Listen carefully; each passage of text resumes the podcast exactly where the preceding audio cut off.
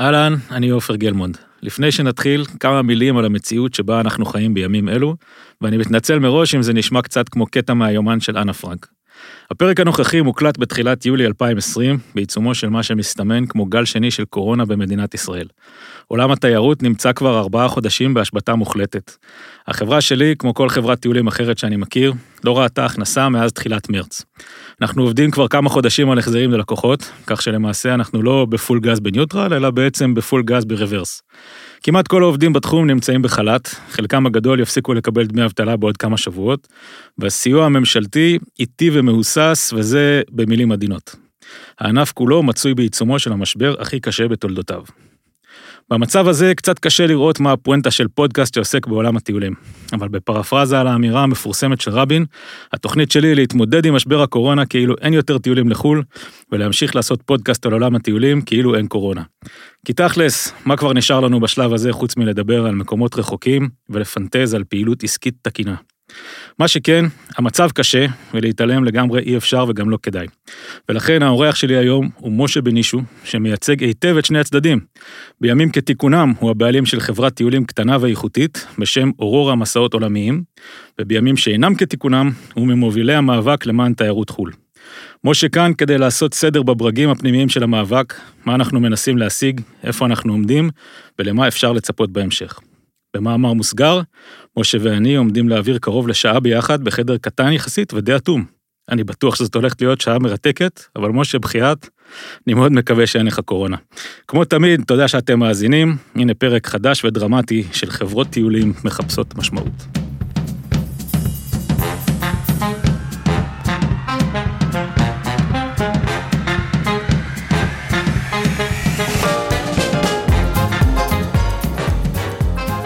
משה, מה נשמע? אהלן. יופי שבאת. מעולה למרות הכל. מעולה למרות הכל, יופי. יופי שבאת. אה, בוא נתחיל עם, אה, אתה יודע, השאלה המסורתית, שאלת הפתיחה המסורתית. דבר קצת על הרקע האישי שלך, איך אה, הגעת לתחום התיירות, מה עשית בתחום לפני שפתחת את העסק? האמת שבקטע שתמיד שואלים אותי איך הגעתי לעולם התיירות, זה תמיד אני נזכר איך אני בתור ילד חנון, שגר בעיירה כמו מבשרת ציון, שם גדלתי. אה, לוקח ספר שהיה בספרייה שנקרא לקסיקון אומות העולם ודואג לצייר את הדגלים של כל המדינות שקיימות שם.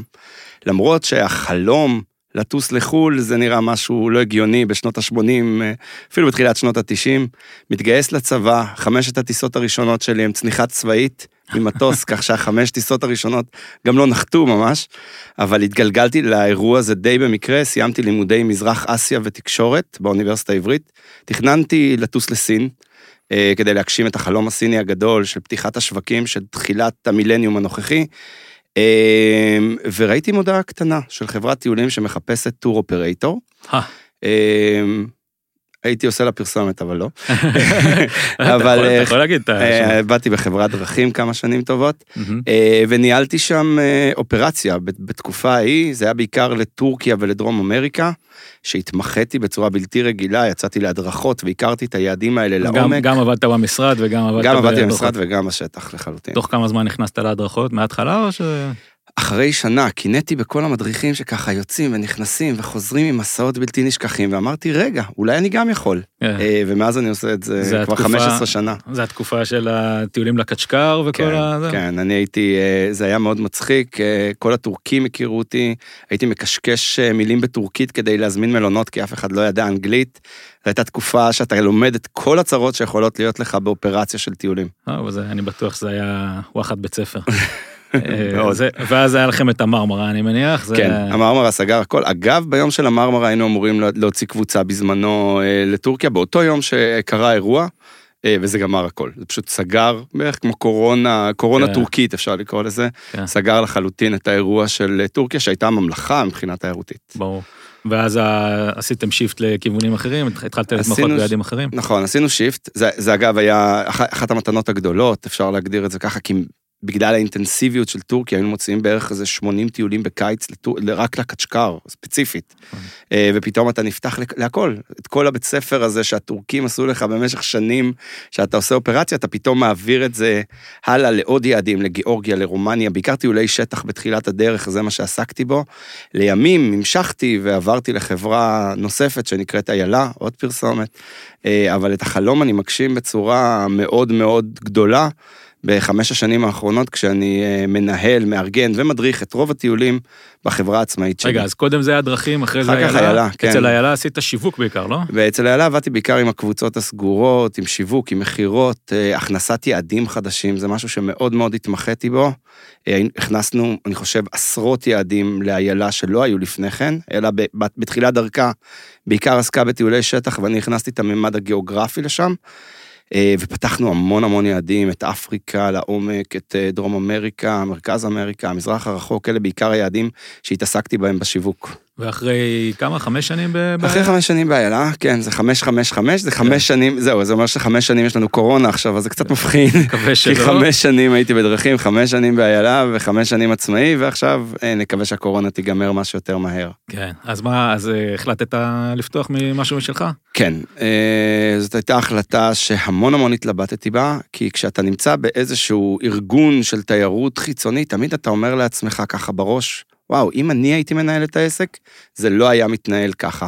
ואז אמרתי לעצמי, קח את הרגליים ותנהל את העסק בעצמך, זה היה מאוד מפחיד. מה, בלי מה השקעות היו... כספיות, בלי... מה היו החששות שלך? כשאתה... תמיד כש... אתה חושב אם יבואו לך לקוחות, אם מישהו יזרום איתך עם הרעיון שלך, כי בכל זאת, אתה יודע, בתחילת הדרך אתה אפילו אה, אומר לאנשים, רגע, אני עדיין לא חברה גדולה, לשלם לך, לא לשלם לך אה, תזרימים, לנהל תזרים, שזה משהו שהוא ככה כן. מאוד משמעותי. לומדים את זה כולנו לומדים, היום. כול, אה, כן, היום אנחנו מקבלים את הכאפות התזרימיות. כן, לגמרי.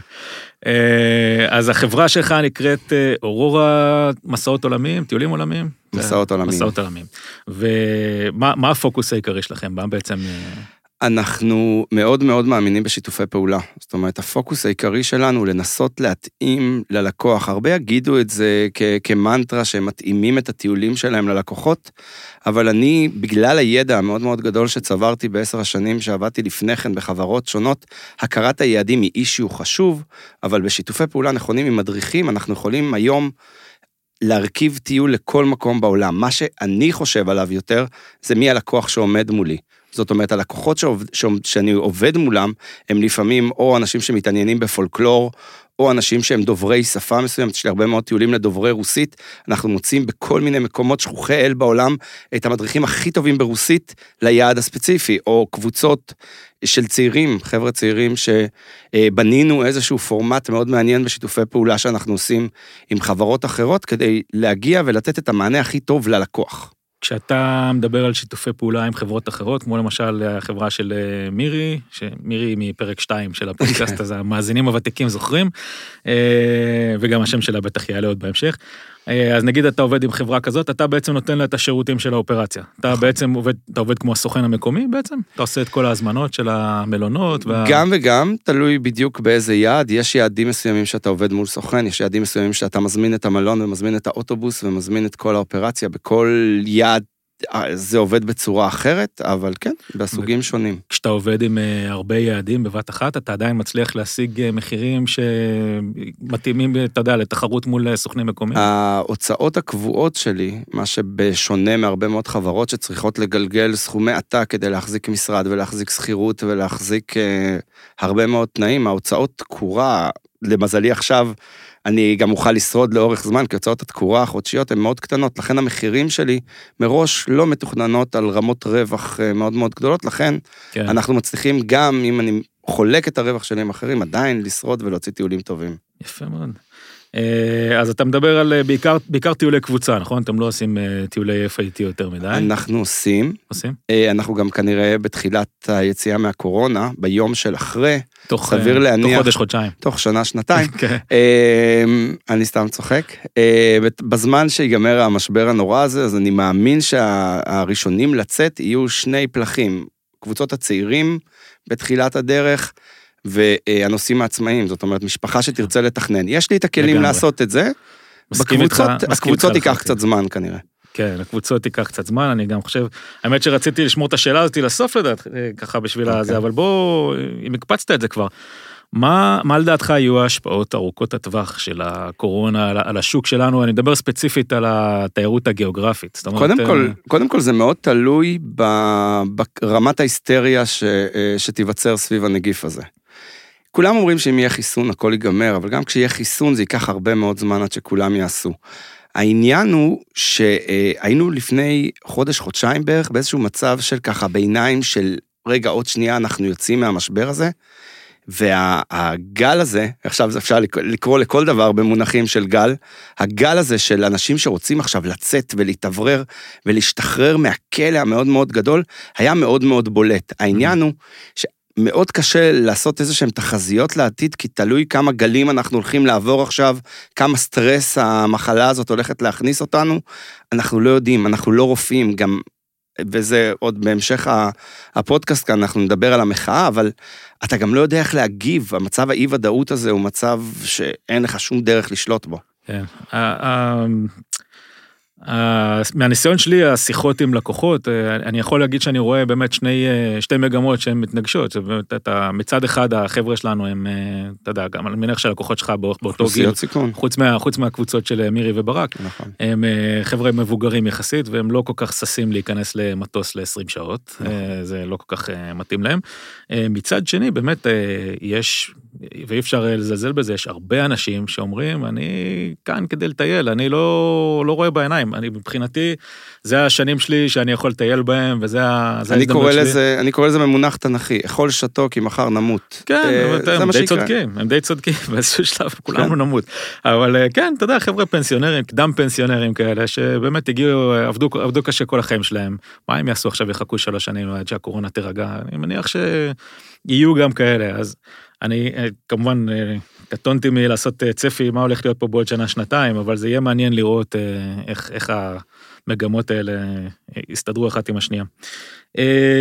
אוקיי, אז 16 למרץ, ככה, 15 למרץ, בואו נלך אחורה, אם אתה זוכר מה, מה קרה, שהבנת פחות או יותר זה התחיל, כבר, זה התחיל לפני, חייב לציין את זה. אתה מוציא טיולים למזרח? היה לי חלום מאוד מאוד גדול, הרבה מאוד שנים, כי בתקופות שעבדתי בחברת איילה, חלמתי להוציא טיול ליפן. התעסקתי המון ביפן.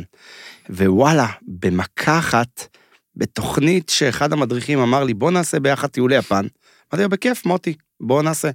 אה, פרסמנו, ופתאום נהרו המונים, הגענו לקבוצה של 28 חבר'ה, שכל אחת מהם, כדי לסגור את הטיסה בזמן פריחת הדובדבן, אה, דאגה לשריין את הכרטיס טיסה, שילמה את ה-1,300 אה, דולר לכרטיס, מחירים מופקעים יחסית, אה, אבל רק כדי לצאת. כרטסנו את כולם, סגרנו את כולם כבר בחודש ינואר.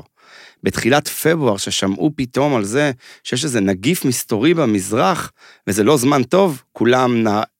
התקשרו בטירוף למשרד לבקש את הכסף, ואז התחילה תקופת ההחזרים, כן. שלצערי הרב עוד תימשך עוד הרבה זמן. אה, ומה, מאז ועד היום, מה, מה בעצם עשית, איזה צעדים עשית כדי להתמודד בעסק מול המשבר הזה? אה, קודם כל, מבחינת הטיולים הכל בוטל. אה, ועכשיו גם השאלה הזאת ככה היא מכניסה אותי לתסכול הכללי שאני עובר בימים האחרונים. טוב מאוד, תיכנס מי... לזה, עוד, עוד מעט אנחנו מדברים כן, על המחאה. כן, אנחנו ניכנס גם למחאה, אבל, כן. אבל רמת התסכול בעניין הזה, אה, כשהתחילה קורונה, אני אדם של עשייה, אני תמיד חייב כל הזמן להתעסק, אני חייב את הסיבה לקום בבוקר, אני קורא לזה סיבה להתגלח לפעמים. אה, אתה לא מגולח, אז... אה, אני לא בעניין, אני גילוח האחרון היה לפני הרבה שנים. אוקיי, אז אה, לקום בבוקר כדי לעשות משהו. ומיד עם פרוץ הקורונה, יצרתי קשר עם גורמים שונים שאני עובד ונותן להם הרצאות, וישר יזמתי את הרעיון כבר לפני, כבר בחודש מרץ, של בואו נתחיל הרצאות בזום, בואו נעביר הרצאות סיפורי מסע מרחבי העולם. לצערי הרב, מדריכים ככה בהבנה שזה עניין זמני, וגם חברות טיולים החליטו לפרוץ, ואני עכשיו קצת נשמע לא כל כך בסדר שאני אומר את זה, אה, ולתת למדריכים לדבר בחינם ולספר על, על, על אה, הידע ועל השוק. המידע שלהם בשמחה ובששון. למזלי, הייתי מהראשונים שעשו את זה אה, כסטארט-אפ, סטארט-אפ לקורונה. כל זה עבד בהנחה שאנחנו הולכים להיות סגורים חודש, חודשיים, שלושה, כמו שכולנו חשבנו בהתחלה, אבל עכשיו אנחנו כולנו מבינים שהמשבר לטווח ארוך. ואז תוכנית השנייה שלי, בזמן שאני מתעסק עם החזרים ללקוחות שביטלו, ודחייה של טיולים, שזה גם דבר שעשיתי אה, בתקופה ההיא, תכננתי טיולים בארץ. בניתי יחד עם מדריכים מדהימים. טיולים מאוד מאוד מיוחדים בישראל, טיולי קונספט, שהקונספט שלהם היה להרגיש את חו"ל בישראל. טיולים רב-יומיים או טיולי יום? טיולי יום. אה, טיולי יום, עשיתי טיולים, אה, אה, תכננתי טיול בירושלים בעקבות יהדות צפון אפריקה, לדוגמה, כי אני מתעסק הרבה מאוד עם מטיילים למרוקו. ביקרנו במסגרת ההכנות שכבר בנינו את המסלולים האלה, ביקרנו במרכז עולמי למורשת יהדות צפון אפריקה, שילבנו בפנים טיולים קצרים של הפנתרים השחורים בשכונת מוסררה, כדי לספר קצת את סיפור הקליטה והמחאות החברתיות שהיו ב- בישראל. בניתי טיולים לארמניה בעקבות נזיר ארמני שלבד, שלמד איתי ערבית. ארמניה אה, אתה מתכוון לרוב הארמני? ב... בוודאי, כן. הכל זה בישראל, כי אנחנו תקועים פה כן. בסך הכל. תכננו לנסוע לירושלים בעקבות ארמניה, בעקבות אתיופיה, שזה גם יעד שאני אוהב להדריך מאוד. וכמה מהטיולים האלה באמת יצאו לפועל? זהו, שהטיולים האלה היו אמורים להתחיל בחודש יולי. אה. אה, ובחודש יולי, מחר היה צריך לצאת הטיול הראשון, אה. שהוא היה אמור להיות עם מדריך יקר שקוראים לו שירין בן יעקב. הטיול הראשון היה אמור לצאת לשומרון, בעקבות השומרונים, קהילה פחות כן. מוכרת, ניסינו להביא את המימד התרבותי של טיולים לכאן, לישראל, אבל אחד הראשי קבוצה שהמדריך שלי פנה אליהם, אמר לו, תגיד לי, אתה משוגע? נראה לך שזה נכון להוציא עכשיו קבוצת אנשים מבוגרים לטייל בארץ. לשבת באוטובוס ביחד. לשבת באוטובוס ביחד, ואז הבנו כבר שזה מתחיל אה, להתבטל. כן, גם זה קצת נוזל לך בין האצבעות. כן. מבחינת ההחלטות עסקיות, מה היית צריך לעשות? העובדים יצאו לחל"ת? העובדים כולם לחל"ת. יש לך צוות של ארבעה אנשים? ארבעה עובדים, כן. הם היו כולם full time? הם היו רובם full time. רובם full time. הם בחל"ת ממתי? מ-15 במרץ, היום אז כל הנושא של ההחזרים וזה, אתה עובד על זה לבד? אה, כל הנושא של ההחזרים אני עובד לבד, אה, לחלוטין לבד. אה, זה קשוח. כן. זה מביא אותך למצבים כן. נפשיים לא פשוטים. שיחות, אתה... שיחות לא כל כך נעימות עם לקוחות. כן, כי, כי כולנו חטפנו את הקורונה. אני, אני כל הזמן חוזר על המנטרה הזאת שיש קורונה בריאותית. שכרגע יש 300 ומשהו איש שמתו מהם, בערך אולי סדר גודל של 200 איש שכרגע מאושפזים, זה נורא, זה עצוב, זה קשה, אבל הקורונה הכלכלית היא הרבה יותר אדירה. ולך תסביר לבן אדם למה אה, אם הוא חתם על הסכם שאומר ש-20% מעלות דמי הביטול בכל מקרה, והמילה בכל מקרה מופיעה אגב בכל החוזים כן. שלי, אה, למה הוא צריך להשאיר לי דמי רישום שאני מבטיח לו שהוא יממש אותם בעתיד לבוא? כן, אני כן. צריך להסביר את זה, אני כן. מוכן אגב להסביר את זה בכל, על כל במה. כן, אם אדם חותם על חוזה, כן. אה, אז השארנו רק את המקדמות המצומצמות ככל האפשר, 400 או 500 שקלים, שישמרו לעתיד, אבל אני מחזיר, עודני מחזיר. אה, גם טיולים שנדחו לאוקטובר, שכנראה גם מסתמן שמתישהו נצטרך להחזיר. ובמקביל רודף עובדים. אחרי אה, כספים אצל ספקים? אה, גם, המון, המון. השכבתי, פעם בעבר, כשפתחתי את העסק, בעיקר התמקדנו בעונות הקיץ, כמו שאצלך זה כן. בטיולים לצפון אמריקה, mm-hmm. אז זה בעיקר בקיץ. למזלי, שנת 2000, למזלי ולאסוני, מה שנקרא, שנת 2020 הייתה צריכה להיות שנה שבאמת התיירות נפרסת לאורך כל השנה, כן. מינואר ועד דצמבר. אה, והטיולים של ינואר, פברואר יצאו, של מרץ החזרנו במלואם כבר בתחילת המשבר, ואז הטיולים שקדימה, האנשים ביקשו לדחות אותם. אז אני ממשיך כל הזמן להחזיר כספים, אה, והכסף תקוע עדיין אצל כמה חברות תעופה. בעיקר אצל חברות תעופה. וגם אצל ספקים בחו"ל, כי טיולים שיצאו באפריל, שתוכננו לצאת באפריל ובמאי, שולמו אה, בחלקם מקדמות מאוד מאוד משמעותיות. והחבר'ה האלה לא מחזירים לך הם אמרו, אנחנו נחזיר כשתביאו אלינו מטיילים. אה, שומרים לך store credit, מה שנקרא. כן. איווה, טוב, אה, בואו נעבור לעניינים אה, יותר... לאקשן. כן, לאקשן, לענייננו. איך נכנסת לנושא של המאבק אה, למען הענף? איך מצאת את עצמך פתאום עם מיקרופון ביד? כן, עם מיקרופון ביד. האמת שאני די, אני מנסה על כל במה כן להציג את המחאה שלנו, וגם בחודשים האחרונים נכנסתי במימד שלי האישי להרבה מעבר לעצמי, אלא יותר באמת לטובת הענף כולו, אבל התגלגלתי לזה דרך מירי סוסלנסקי. אה, חברה, פעם שנייה כן, בפרק. כן, נותנים כן. לה קרדיט, טיולי צעירים, Young Traveling. שהיא התחילה לקדם ביחד עם מדריך טיולים מאוד נחמד, שהכרתי אותו בתקופת הקורונה בזמן שהעברתי הרצאות גם למדריכי טיולים בחו"ל, זוהר אשכר. פגשתי את שניהם בהפגנה שתוכננה באמצע מאי, הפגנה שהייתה די, בעברית של השכונה אומרים דרדלה. Mm-hmm. זה התחיל בהפגנה שבאו אליה אולי 700-800 איש, שהיום זה המון, הלוואי והיינו יכולים ככה באופן תדיר למשוך כמות גדולה של אנשים, אבל הייתה איזושהי יריית פתיחה, ובהפגנה הזו, כל הנואמים, כל הדוברים, דיברו על דבר אחד, על המשבר האדיר שחווים פה מורי הדרך, אנשי התיירות הנכנסת, כמה קשה לבע... לבעלי המלונות, זה היה בחודש מאי, תחילת היציאה מהגל הראשון, כולם דיברו על תיירות נכנסת, תיירות נכנסת, ואז נתנו למירי, פעם שלישית, mm-hmm. לעלות לבמה ולהציג את נושא אה, תיירות חו"ל. הנאום שלה היה, וצילמתי את כולו, בערך 45 שניות. כבר אחרי 15 שניות שהיא דיברה, אה, מארגני ההפגנה ניסו למשוך אותה ולהוריד אותה מהבמה. וואלה. כן, כשאתה מסתכל על הוידאו, מירי היא בחורה שעומדת על שלה, אז היא המשיכה ודיברה והתעקשה לבטא את הקושי שיש לנו בענף. ובסוף ההפגנה, ניגש אליי זוהר, ואמרתי לו, תקשיב, חייבים לעשות משהו. לא יכול להיות שזה, שזה יקרה ככה. ואז הוא אמר שכן, הם יוזמים להקים איזשהו מטה שיתעסק בנושא תיירות חו"ל. אז לא קראנו לזה תיירות חו"ל, כולם קוראים לזה תיירות יוצאת, אבל בוא, יצרנו בוא משהו שכדי להבין בדיוק מה זה תיירות כן. חו"ל, כי זו נקודה מאוד חשובה, ואז זה עלה לממדים אדירים, אנחנו כרגע עם קבוצת פייסבוק של 8,000 איש, שרק הולכת וגדלה וגדלה וגדלה כל יום. רגע, אז בוא, בוא נעשה סדר בז'רגון, בסדר? Okay. אוקיי. יש לנו בעיקרון, אה, אני ספרתי ארבעה סוגים של תיירות, נכון? יש לנו תיירות נכנסת, שזה המורי דרך בארץ, אה, שרוצים להדריך צליינים וכולי וכולי. יש לנו תיירות פנים, שזה ישראלים שמטיילים בישראל.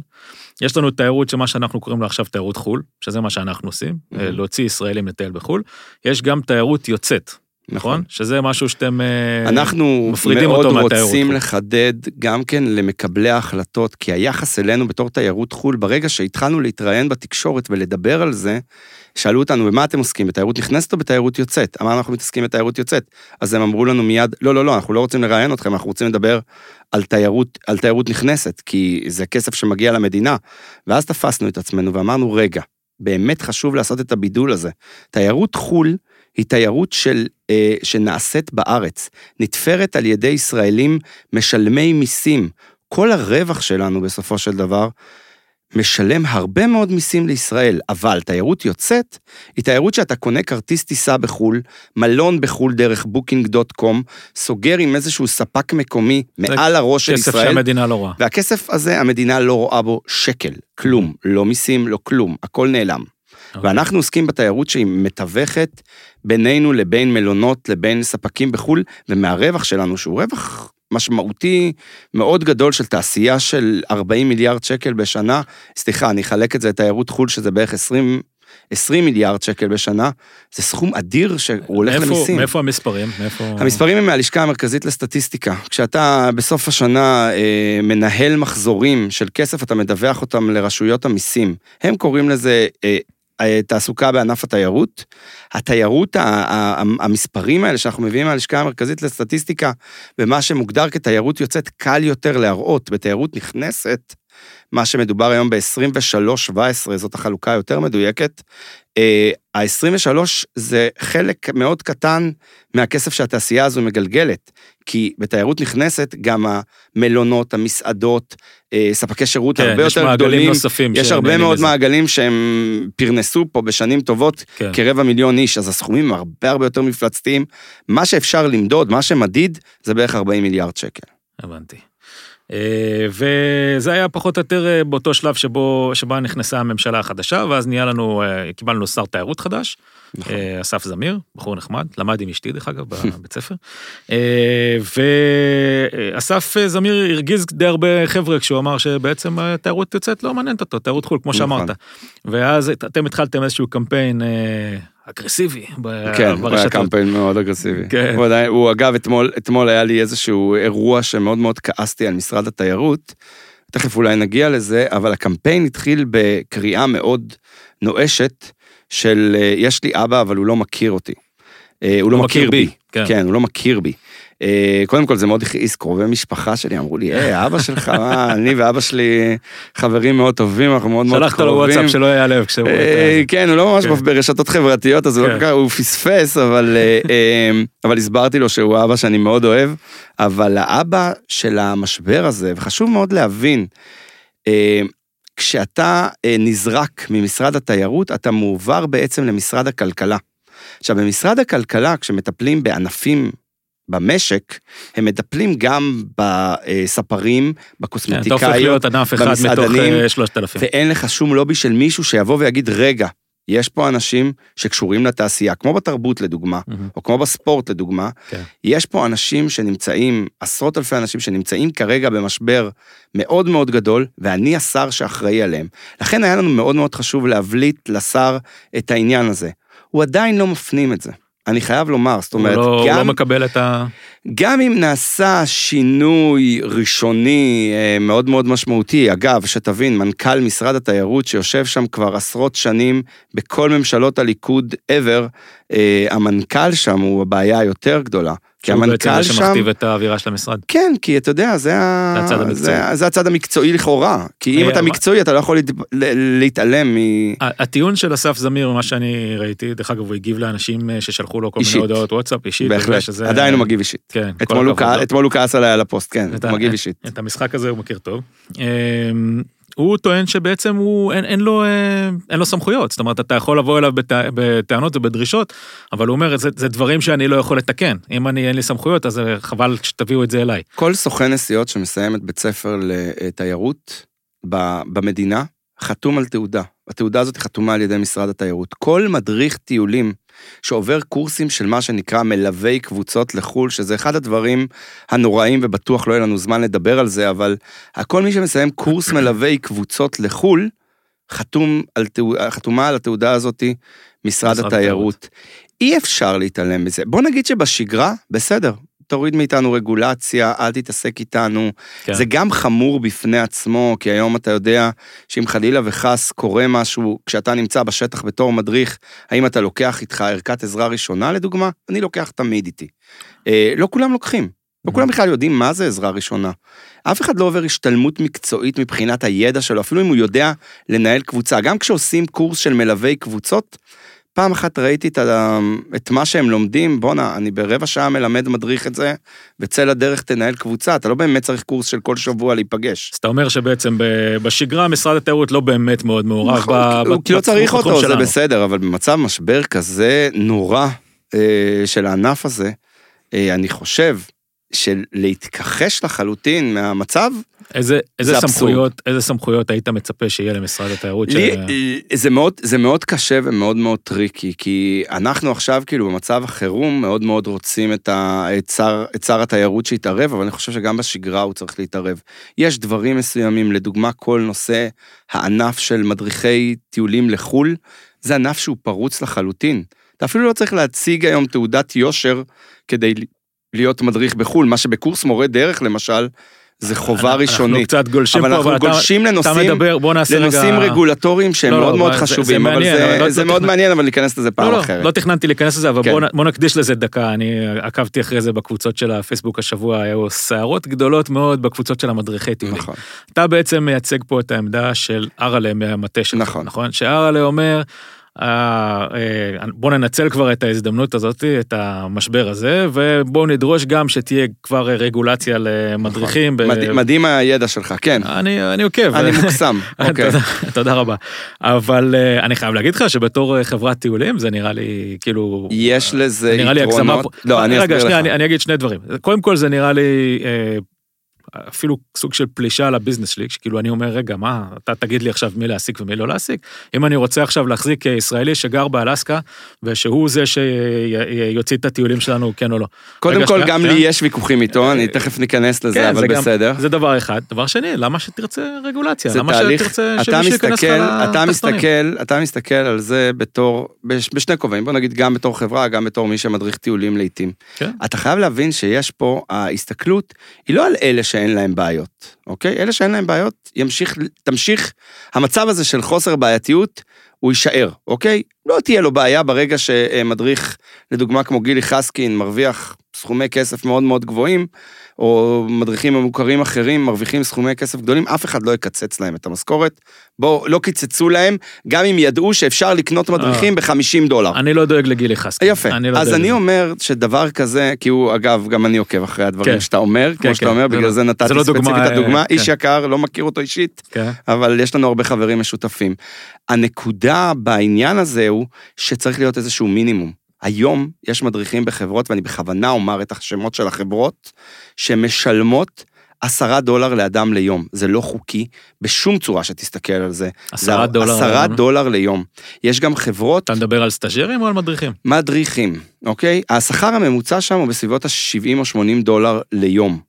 הוא צריך להשלים את ה... יגידו, מי שמקטרגים, יגידו, הוא עושה אופציונלים, הוא מתפרנס בעוד כן, דרכים וכולי. זה כמו לתת למישהו להרוויח 10 שקל לשעה ולעשות עמלות ממכירות. בדיוק, אז יש, הבעיה היא לא בשכבה, באליטה של מי שהמצב שלו טוב, אנחנו לא נפגע במי שהמצב שלו טוב, כן. אנחנו נדאג למי שהמצב שלו פחות טוב. אבל בואו לא ניכנס לזה, כי זה כן. תחום בפני עצמו, זה פוסטקאסט בעצמו. כן, האמת שזה מעניין, אבל אתה יודע, באמת, מאוד הפתיע אותי שזה עלה בשלב הזה גם, כי כאילו, אין, אין לנו בכלל ביזנס כרגע, על מה אתם רבים? זה, כאילו אנחנו זה... ממש לא מדברים על זה, ואגב, הרבה מאוד שיחות שאנחנו עושים גם עם אראלה בעניין הזה, אראלה הוא יושב ראש ארגון המדריכים, mm-hmm.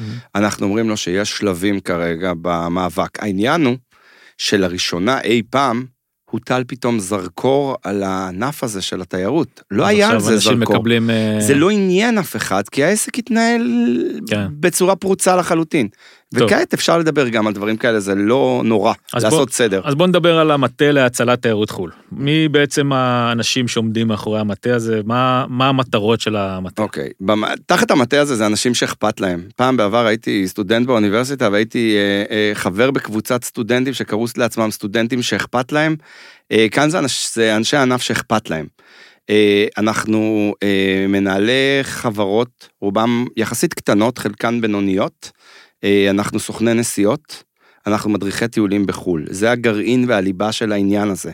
לשם המאבק הקודם, חברנו גם כן לאנשים מענף התעופה, ויש המון אנשים בענף התעופה שכרגע תקועים לחלוטין. כן, עם אותם צרות. חברות... כן. אה, אותם צרות אה, במספרים יותר גדולים. אותם צרות, אבל בהרבה יותר כסף. איפה החברות הגדולות נכנסות? החברות הגדולות מאוגדות כבר.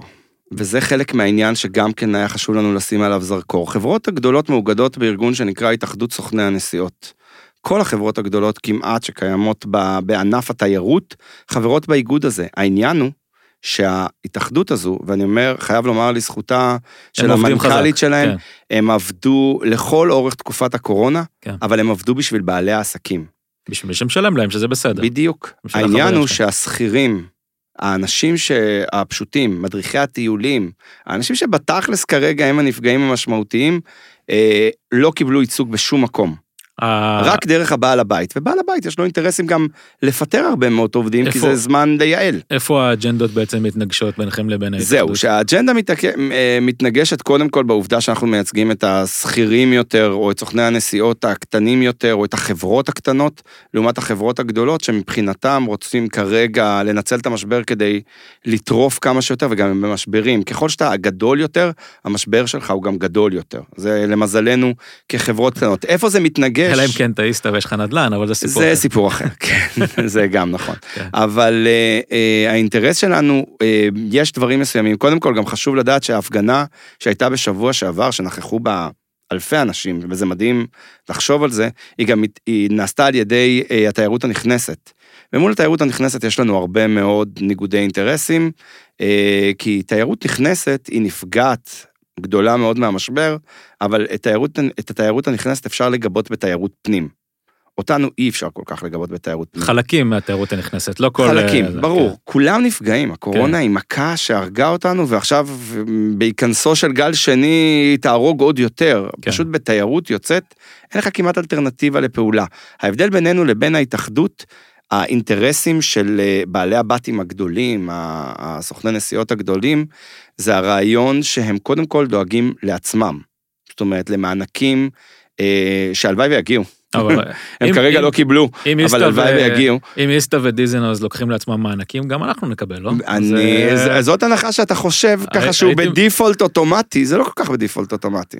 זאת אומרת, מה, יגדירו את זה? אני לא יודע, הרצון האמיתי של כל המחאה הזאת היא להגדיר, עכשיו זה קצת קשה להגדיר את זה בצורה כזו, כי כל המשק נסגר בחזרה, היום נכון לזמן אה, הקלטת כן. הפוסטקאסט. זה ישתנה, כן. כי אי אפשר להחזיק משק סגור לאורך זמן, כן, אנשים אקורדיון, בסוף... אקורדיון. כן, זה ייפתח וייסגר שוב ושוב, אבל אה, אנחנו רוצים שיכירו בענף התיירות כנפגע העיקרי של כל המאבק הזה, אנחנו רוצים שאנשים יבינו שכשתחזור התרבות, כשיחזרו המסעדות, כשיחזרו אולמות האירועים, הכל, עדיין יישאר משבר בענף התיירות, לכן צריכים לתת מענקים ופיצויים ספציפיים לענף התיירות. ואז השאלה באמת למי יגיע. כי אם לא יהיה ייצוג בולט, ואנחנו דואגים להגיע לוועדות בכנסת, אה, להגיע למשרדי הממשלה, ולהעביר את המסר שיש פה עוד הרבה מאוד אנשים, עוד הרבה מאוד גם שכירים וגם עצמאים, שבתוך הסלט הזה, וצריכים לקחת את כולנו בחשבון. טוב, אה, אנחנו בעצם שומעים הרבה אנשים, מהרבה ענפים שדורשים מהמדינה פיצוי. אה, מה בעיניך, זה היה נכנס קצת לפינה פינה קצת פילוסופית, כן? אה, כן? מה בעיניך בעצם הבסיס לדרישה הזאת? זאת אומרת, אפשר, אפשר לגשת לזה לשני כיוונים, כן? לשני כיוונים. אתה יכול להסתכל על זה כאילו שהמחויבות של המדינה כלפי הענף היא איזושהי חובה בסיסית של אה, מדינה, מה שהפילוסופים תמיד קוראים לזה ההסכם בין המדינה לבין האזרחים, ושאם יש לך אזרח במצוקה, המדינה צריכה לתרום לו. אה, ואתה יכול לבוא מהכיוון האחר ולהגיד אה, המדינה לא חייבת כלום אבל תראו כמה כסף אני מביא לכם בשגרה אז כדאי לכם אה, כדאי לכם לעזור לי. איך אתם ניגשים לזה? זהו שזה בפילוסופיה הזאת אנחנו קודם כל מגדירים שאנחנו נתנו ונתנו הרבה מאוד כסף למדינה. נתנו ונתנו. כשאתה מדבר על ביטוח לאומי, למשל מושג שאני חושב שצריכים לשנות אותו. אה, כן, שיחליפו את המילה ביטוח. זהו, שיורידו את המילה ביטוח ויקראו לו ליקוח לאומי, כן. כאילו אולי הם רק לוקחים. מס. לבטח זה לא עוד מס לאומי. כן. אה, זה קצת אבסורדי שאנשים שמשילמו הרבה מאוד שנים, הרבה מאוד כסף למיסים, לא מקבלים ברגע שהם באמת נמצאים בצרה. המדינה, אנחנו לא ניכנס עכשיו לתפיסות סוציאליסטיות, כמה המדינה צריכה לתרום, אבל יש הרבה מאוד מודלים בעולם אה, למשבר הזה. זאת אומרת, אנחנו לא מתקיימים עם המשבר הזה לבדנו. יש מודל גרמני שהוא מאוד מאוד מעניין, ויש מודלים של סיוע כבר בתחילת הדרך, ויש מודלים של פיצוי לחברות תיירות ספציפית. למשל, בצרפת הביאו, אה, קבעו בחוק שכל כל הכסף, אגב זה קרה גם באיטליה, כל כסף ששולם לספקים איטלקיים משמש רק כוואוצ'ר עתידי. כל הכסף, זה לא משנה אם שילמת להזמנת מלון. צעדים טכניים שהמדינה יכולה לעשות. צעדים טכניים שהמדינה צריכה כדי לסייע, אבל אני מדבר גם על מודלים גרמניים, למשל, למשל אה, שבתיירות, בתיירות זה טיפה מסובך, כי אנחנו באמת לא רואים את האור בקצה המנהרה עדיין. ברגע אבל שיראו את האור בקצה המנהרה, צריכים להבין שענף התיירות יחזור בשלבים, ייקח זמן עד שהוא יחזור. לדוגמה, אם עכשיו יחדשו את הטיסות, אני אולי מארבעת העובדים שעובדים איתי יוכל להחזיר עובד אחד. כן. וגם אותו יכול להיות שאני אוכל להחזיר רק לחצי משרה. כן. עכשיו, מה שווה לאותו עובד לחזור עכשיו לחצי משרה, אם הוא מקבל בערך 75 אחוז חל"ת לעצמו? הוא יתפרנס גם אם הוא יישב בבית ויראה סדרות בנטפליקס. אה, בסדר, בוא נגיד לחברות מהסוג שלנו, אנחנו, אני לא דואג, העובדים, העובדים יחזרו. העובדים יחזרו כי הם רוצים לחזור. בדיוק. כולם ירצו לחזור, אבל כן. עדיין זה מין משהו שהמדינה צריכה לתמרץ, לטעמי. אה, אני חוזר רגע לשאלה, כי בעצם יש פה, יש פה הבדל די גדול. אה, אם, אם המדינה, אה, אם אתה מבקש את הפיצוי מהמדינה בגלל, שה, בגלל שאתה אזרח טוב, המדינה חייבת, לכל אזרח, חייבת לתת לו איזשהו סיוע, אין בעצם הבדל בינך לבין הספרים. אם עכשיו סוגרים את הספרים, אז אתה בדיוק אותו דבר. זו הצהרה. אה, זה, זה באמת צד אחד של הדברים. מצד שני, אם אתה, אם אתה תוקף את זה מהכיוון של אה, חבר'ה, בואו תחזיקו אותנו בחיים, ואז כשתיגמר הקורונה, יהיה לכם ענף של 20 ומשהו מיליארד שקל, אז אתה מייחד את עצמך בתור ענף שמכניס הרבה כסף למדינה. השאלה היא אם המדינה רואה אי פעם, וזה גם ויכוח, אתה יודע, דיברת פילוסופית, אז אני אחזור שנייה למימד הפילוסופי. השאלה אם המדינה רואה איזושהי סיבה לבוא ולהגיד, יום יבוא, 2021, 2022, והענף הזה יחזור לעצמו. לפי מה שנראה כרגע, זה לא השיח. הם מתייחסים לזה כאילו הענף הזה מת וזה לא בעיה שלהם. הזה, אה, אה, כן, עליו השלום. אני חייב לומר את זה וצריכים להגיד את זה, כי לא ממש מדברים על זה. הם מדברים במונחים היום של אה, ענף שעליו השלום. מי שיצליח, אגב, זה גם ציטוט שנאמר, אה, אחד הפעילים שקשורים למאבק שלנו, היה במשרד האוצר, ואז אמרו לו, תקשיב, אם תצליחו להחזיק את המשבר הזה שנה, שנה וחצי קדימה, מי שישרוד, יוכל להמשיך. ישחק על מגרש ריק, ייהנה. מי שלא ישרוד, חייב לעבור. אגב, אנחנו גם מדברים על זה בצורה מאוד מאוד ברורה. אחת המטרות של הענף שלנו, ואחד הדברים שאנחנו עומדים עליהם, אה, והם חשובים כשאנחנו מדברים בפגישות, בעיקר בעניינים של משרד העבודה והרווחה ומול גורמי עבודה, שצריכים לעשות הסבה מקצועית. אתה לא יכול לקחת ענף שלם של אנשים בני 40 ו-50 ואימהות חד-הוריות ולהגיד, עופו לי מהעיניים, תשרדו איך שאתם יכולים לשרוד, בלי לעשות להם איזושהי הסבה מקצועית למשהו. כן. טוב, הלוואי. עכשיו לדוגמה, אגב, אתמול פורסם שברשות שדות התעופה, העבירו אנשים מרשות שדות התעופה, סלקטורים בנמל, אה, לעבודות של חקירות אפידמיולוגיות. אני לא מבין למה לא עשו את זה לכל הענף, תאמין לי. זה כאילו, אני כבר... לא- אתה לא מבין כי פה זה האבסורד. אני כבר חודשיים מחכה שירימו לי אני אסביר לך איך זה עובד. רשות שדות התעופה הוא ארגון פוליטי, מוסדר, עם חבר כנסת מאוד מאוד משמעותי, שאגב הוא יושב ראש ועדת עבודה ורווחה, חיים כץ קוראים לו. לקוח שלי בשנה שעברה. כן, איש, איש, נראה איש נחמד כן. מאוד. אה, שאיגד את אה, עובדי רשות שדות התעופה, ולכן הם מקבלים הטבות ומסתכלים עליהם הרבה לפני שמסתכלים עליי או עליך. לפני שאתה ממשיך לדכא אותנו, אני רוצה לעשות רגע לא, הפסקה טכנית ולהגיד כמה מילים. אה, אז בגלל שיש לי עכשיו זמן עם כל הקורונה הזאת, אני מתכנן להגדיל את התפוצה של הפודקאסט ולהפוך אותו לקונגלומרט תקשורתי חובק יבשות ולהשתלט על העולם. אז במסגרת התוכנית הזאת, הנה כמה דברים שכדאי לעשות כדי לעקוב אחרינו. קודם כל, אם אהבתם את הפודקאסט, תלחצו פולו באפליקציית הפודקאסטים האהובה עליכם, וככה מובטח לכם שבכל פעם שיצא פרק חדש, תקבלו אותו אליכם בכינון ישיר. דבר שני, יש לנו גם עמוד פייסבוק פעיל וגם ערוץ יוטיוב עם כל הפרקים של הפודקאסט, פשוט חפשו חברות טיולים מחפשות משמעות, ואתם מוזמנים גם לשם. חברות טיולים מחפשות אה, לקוחות, דרך אגב, אבל בסדר, זה ממש סיפור אחר. וכמובן, מוזמנים גם לעמוד הבית שלנו באתר עופרגלמונד.קום, שם תוכלו למצוא גם את כל הפרקים של הפודקאסט וגם את כל מה שרציתם לדעת על טיולים לאלסקה ולמערב קנדה, שזה מה שהחברה שלי עושה בשגרה. שיהיה לכם, בלי לחץ. אה, טוב, בוא נמשיך, משה. אה, תמשיך לדכא אותי. לא, לא, בוא נדבר על דברים חיוביים. לא, אין שום דבר חיובי באופק, אנחנו מדברים על זה, דיכאון עד הסוף. מה שאתה רוצה. מה העמדה שלך לגבי הנושא של פתיחת שמיים? אה, אפרופו מאבקים בתוך הענף, כי זה נפיץ, כן, מסיבות מסוימות. זה ויכוח, אה, זה מאוד מאוד נפיץ, כי מצד אחד... תן לנו overview. אני אתן לך טיפה overview, כי מצד אחד, אם יחליטו מחר בבוקר שפותחים את השמיים, אגב, השמיים פתוחים בצורה כזו או אחרת. כן, מי שרוצה יכול לטוס. צריך לחזור לבידוד. מי שרוצה יכול לטוס, אבל הוא צריך להיכנס לבידוד. השאלה פה אם אה, ביטול חובת הבידוד, ויש הרבה מאוד חברות תיירות שאומרות, אם אתה מבטל את חובת הבידוד ליעד ירוק אחד, שניים, שלושה, חמישה, כמה שזה לא יהיה, עדיין אתה תוקע הרבה מאוד אנשים שעוסקים בענף ללא פרנסה. כי נכון. בכל זאת אתה צריך לפצות, כי החברות האלה לא מתעסקות ביוון או בקפריסין או במונטנגרו או בגיאורגיה, נכון. שהם היו היעדים הירוקים בסיבוב הקודם. אנחנו כן. כבר אדום זועק, אנחנו כבר... אה, כן, זה כבר לא ככה אנחנו. כבר לגמרי לחצות, אה, לחצות צומת באור אדום, אם מישהו ירצה לעבוד איתנו. Mm-hmm. אבל כשיהיה, ויהיה, אה, כשיהיה איזשהו צפי, וכשיפתחו את השמיים זה יכול ליצור בעיה.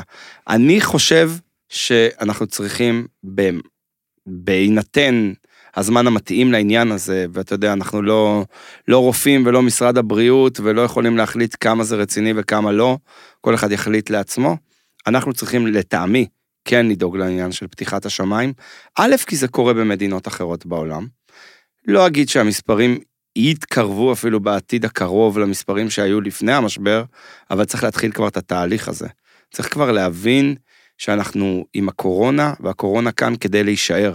אנחנו צריכים לחיות עם המשבר הזה, לא יודע מתי יהיה חיסון, כאילו, אבל לחכות, לשבת ולחכות לחיסון הזה, זה ידכא אנשים, זה ישבור אנשים, וגם יש ענפים כלכליים, בריאותיים, תיירות מרפא, אה, הרבה מאוד תחומים שכרגע, עסקים שכרגע מתנהלים בחו"ל, ואתה לא יכול להגיע לבקר את העסק שלך, כי אתה יודע שתצטרך להיות בבידוד פעמיים, שבועיים כאן ושבועיים שם, כן. זה כמעט בלתי אפשרי לטוס. אני, אני אתן קצת קונטרה, אה, סתם בשבילה. זה, קודם כל זו נקודה מעניינת, כי, כי זה בדיוק אחד המקומות, לדעתי, שהאג'נדות אה, של כל מיני גורמים בתוך התיירות מתנגשות ומתנגשות חזק.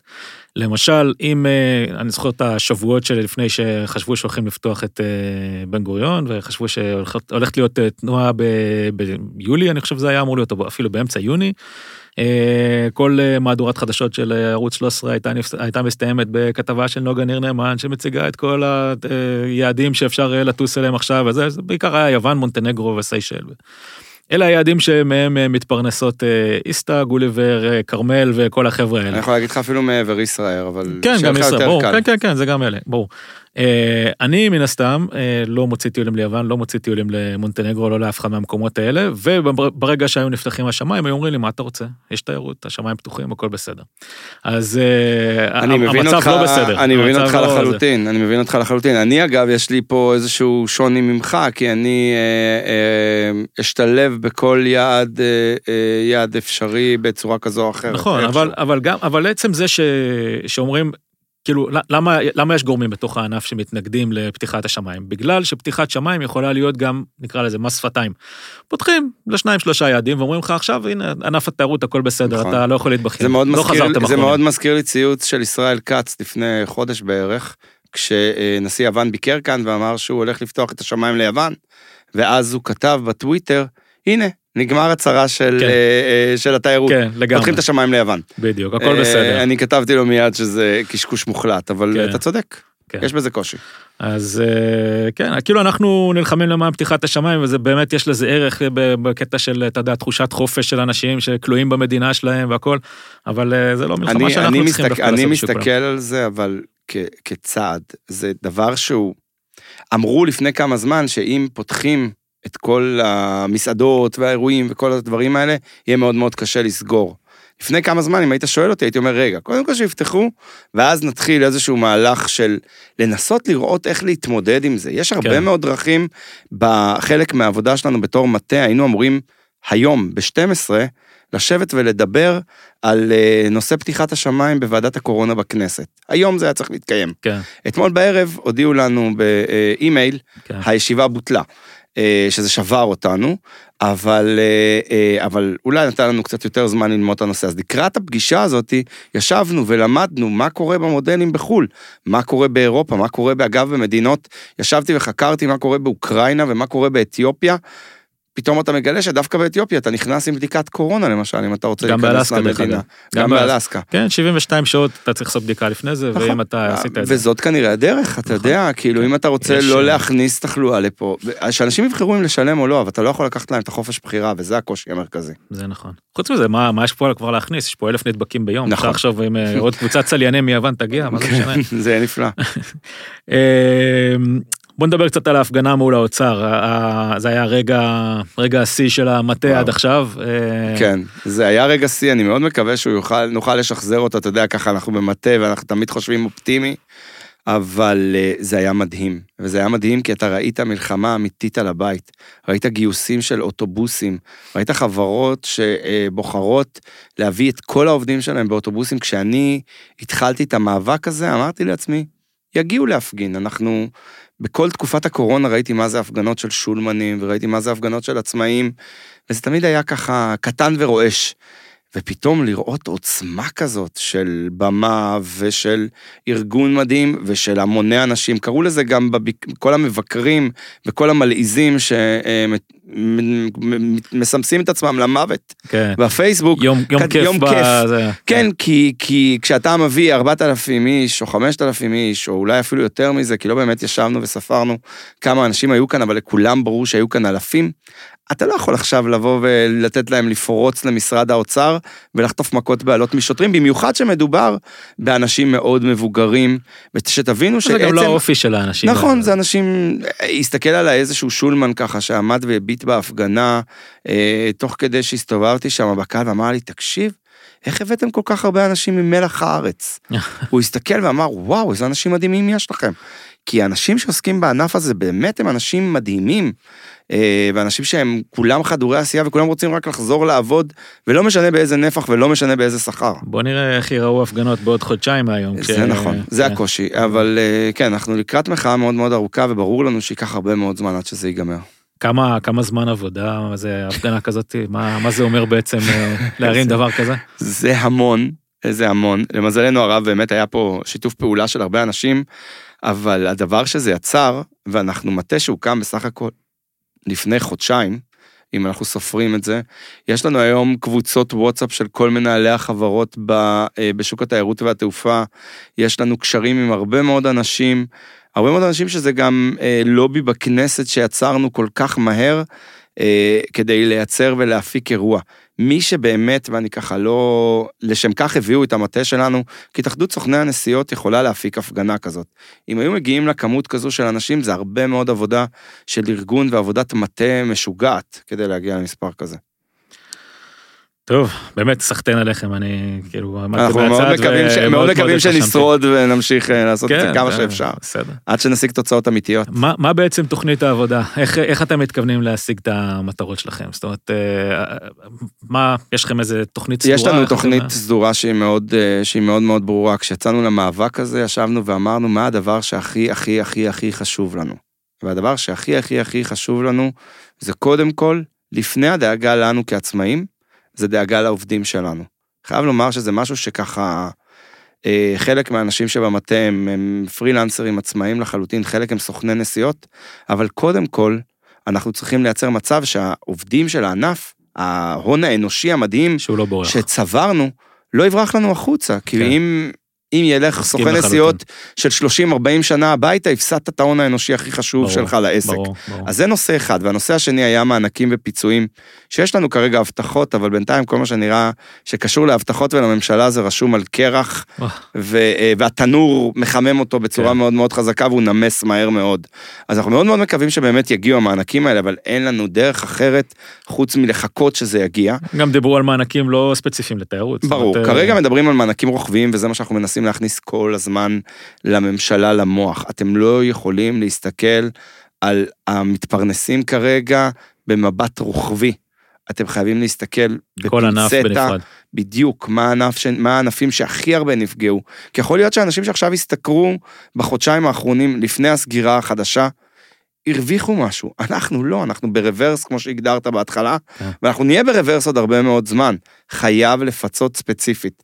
אז זו הייתה הנקודה המהותית. והדבר האחרון, למרות החילוקי דעות בינינו, הנושא של פתיחת השמיים הוא נושא שהוא, שהוא תחילת היציאה מהמשבר. אני, אה, אני מבין למה אתם מכניסים את זה, אני גם מניח שזה כאילו חלק מה... שאם לא הייתם מכניסים את זה, אז חלק מה... חלק מהלגיטימציה שלנו הייתה הולכת. בתוך התחום, כן, אנשים היו כן, מאבדים עניין. אה, מה לדעתך, בוא נעשה תודעת אויב קצת, איך, אה, איך לדעתך האוצר חושב? זאת אומרת, מה הם מנסים לעשות, מה, מה, מהמגעים שלכם אה, איתם? הגדירו את זה בצורה מאוד טובה לאחרונה על, על ביבי עצמו, ישבתי באיזושהי פגישה, כי אנחנו כרגע נפגשים עם הרבה מאוד פוליטיקאים. אני לא מצפה ממך לנסות להבין איך ביבי חושב. אבל הגדירו, התפיסה שביבי הנחיל במשרד האוצר מהימים שהוא היה שר האוצר, זו תפיסה גליציאנית של אנשים קמצנים בצורה קיצונית. כמה שיותר לסגור ולא לשחרר. מבחינת המראה שלהם, מבחינת איך שהם תופסים את כל המוחים כאלה כרגע, זה אנשים שבאו לחלוב עכשיו את הקופה הציבור, הציבורית. שילמו מיסים, באו בטענות, בחרו על זה שהם שילמו הרבה מיסים, כרגע הם באים לחלוב. והעניין הוא שכשאם אני עכשיו הייתי נכנס לרגע בדע את האויב, הייתי מכניס את עצמי לגוף של, אה, אה, של פקיד באוצר, הייתי מבין מאיפה זה נובע. אבל החוסר אנושיות, זאת אומרת, ההבדל בין המוח לבין הלב הוא מדהים פה.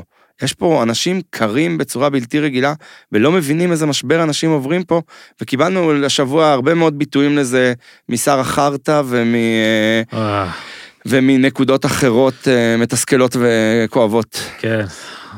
טוב, לא נתחיל. וזה ההגדרה, אם אתה רוצה להיכנס, זה, זה בשני המילים האלה, מאותו, אה, מאותו שר חרטא, קיבלת בדיוק את המצב של האוצר. הצצה, הצצה מעולה לתוך התפיסה שלהם. נכון. אה, טוב, הימור שלך, תחושת בטן ככה לחלוטין, אה, בלי שום, אה, ניסיון להתנבאות. אביב 21. אביב 21, אתה חושב שיתחילו איזושהי תנועה? אני חושב שלא תהיה ברירה. אני חושב שלא תהיה ברירה, אני לא יודע איזה סוג של תנועה, אבל אני חושב שבאביב 21 יתחילו לנו הקבוצות הראשונות לחו"ל. אנשים ירצו לצאת, אנחנו... אי אפשר, זה יהיה כבר איזשהו... ובוא נסיים עם אה, פינת הפנטזיה.